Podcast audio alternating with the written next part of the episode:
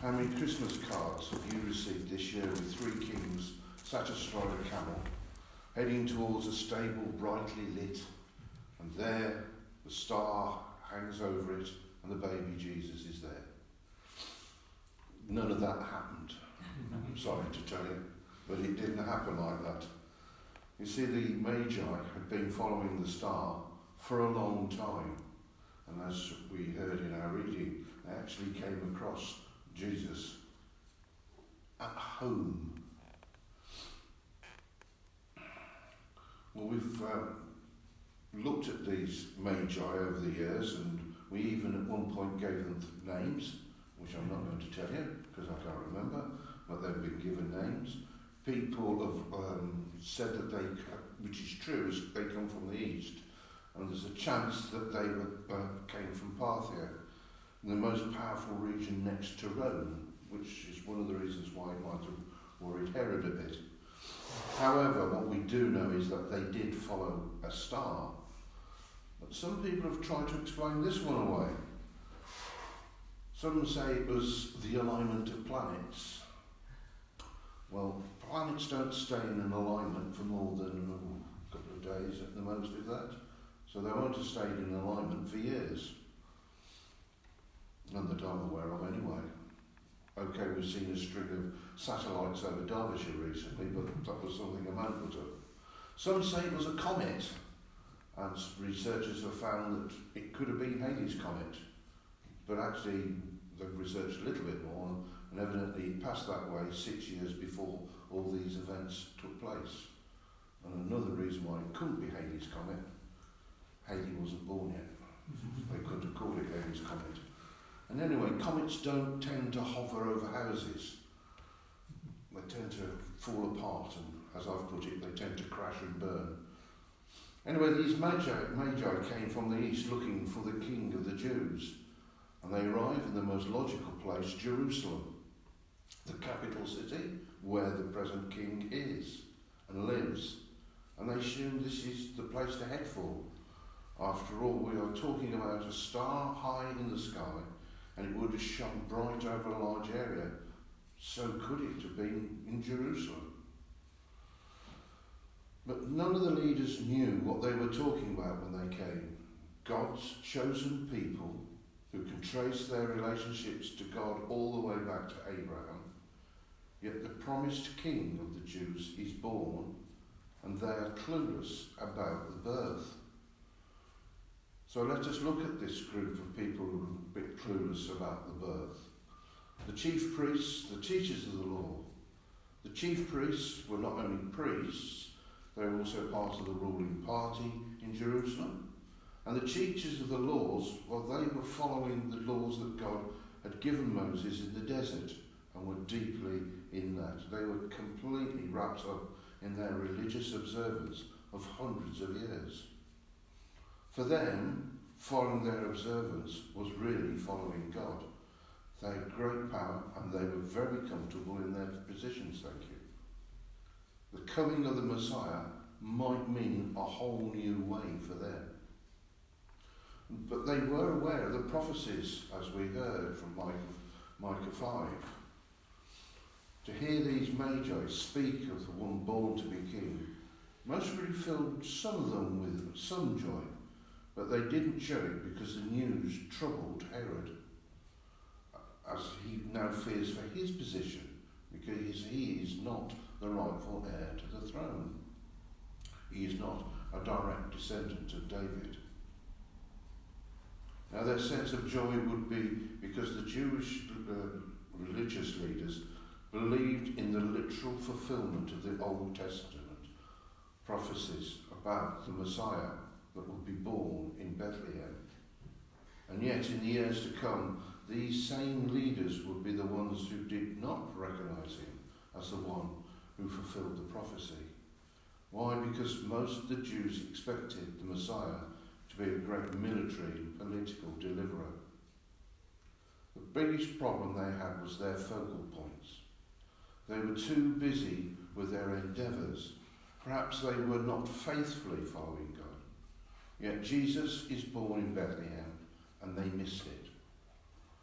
Were their eyes closed to it? Did they not have ears to hear each other about it? They had all the prophecy they needed in Scripture, and when Herod asked the priests and the teachers of the law about the birth, they recited it word for word from Micah. The Messiah will be born in Bethlehem. But they had missed the birth. You see, for them, God was fitting into their lifestyle where they thought he fitted. The Messiah was going to come in their way and when they were ready. Surely, if they were really the chosen leaders, then God would have let them know first about the Messiah. Yet God does make Jesus' presence known. But God chooses Magi to share the birth of Christ. These men are not Jewish. They have no, they have, they know little or nothing about the Torah, the books of the Old Testament, as we call them. They are stargazers from the east. They have nothing in common with the Jewish people, and yet they are the ones that, who come to Jesus and pay him homage. These Gentiles, minimum see the sign of God in the stars and they come. They come to worship the King of the Jews, the Messiah. They are more than just a group of men in the know. They are symbols for us today. They let us know the Son of God has come into the world for all people. Salvation is for everyone.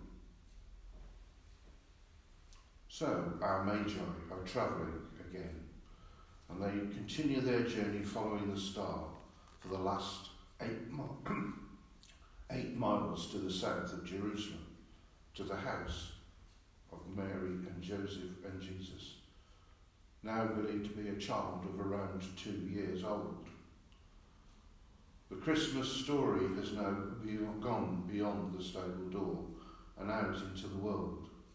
On entering the house, did you notice though that there was no mention of Jesus in our re- uh, Joseph in our reading? That's because he was probably out working. And it's here that the Magi give their expensive gifts, fit for a king. They brought gifts and worshipped him for who he was, where he was, in the everyday situation that we can find ourselves. The Magi entered in and worshipped the child who's to be king. They give us a picture of what true worship is about, willing to go that extra mile and offering what is valuable to you, worshipping God because he is worthy of the best you have to give. But also notice what happened next. After finding Jesus and worshipping, the Magi were warned by God not to return through Jerusalem. Finding Jesus may mean that your life may take a different direction, requiring an obedient and responsive action to God's word and willingness to be led in a different way. So, what does this gospel hold for us? I believe there are two particular things that we can learn from today's story. First, God's salvation includes all people. We can be readers of the Bible and know it inside out, or we can be someone who understands a little.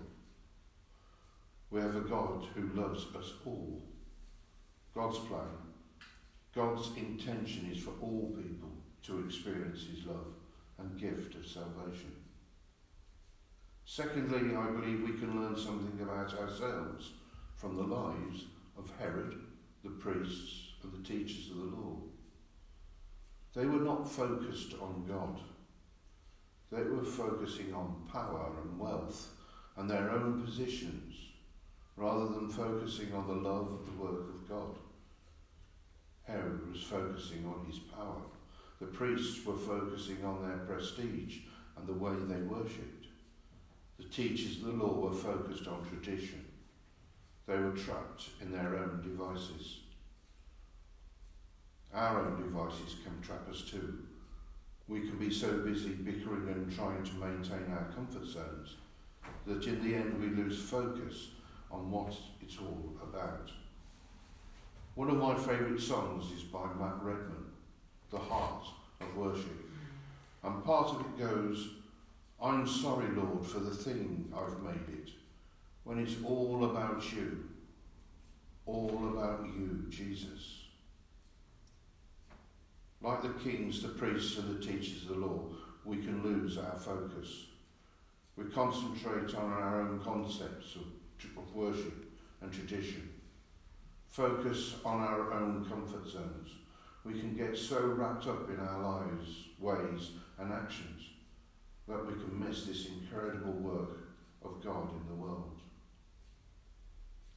Today we are reminded of the incredible love of God for you and for me. Today we celebrate Epiphany, the revelation of the Messiah to the world. God sends Jesus Christ for our salvation. And God's presence with the Magi reminds us of God's universal plan of salvation. We're also reminded of where we need to keep our focus. Our focus is to be on God. We are called to follow God. We are called to proclaim his gospel. We are called to be witnesses. Today we have the greatest news to share. Our challenge is to be bold and share the good news of Christ in our own way.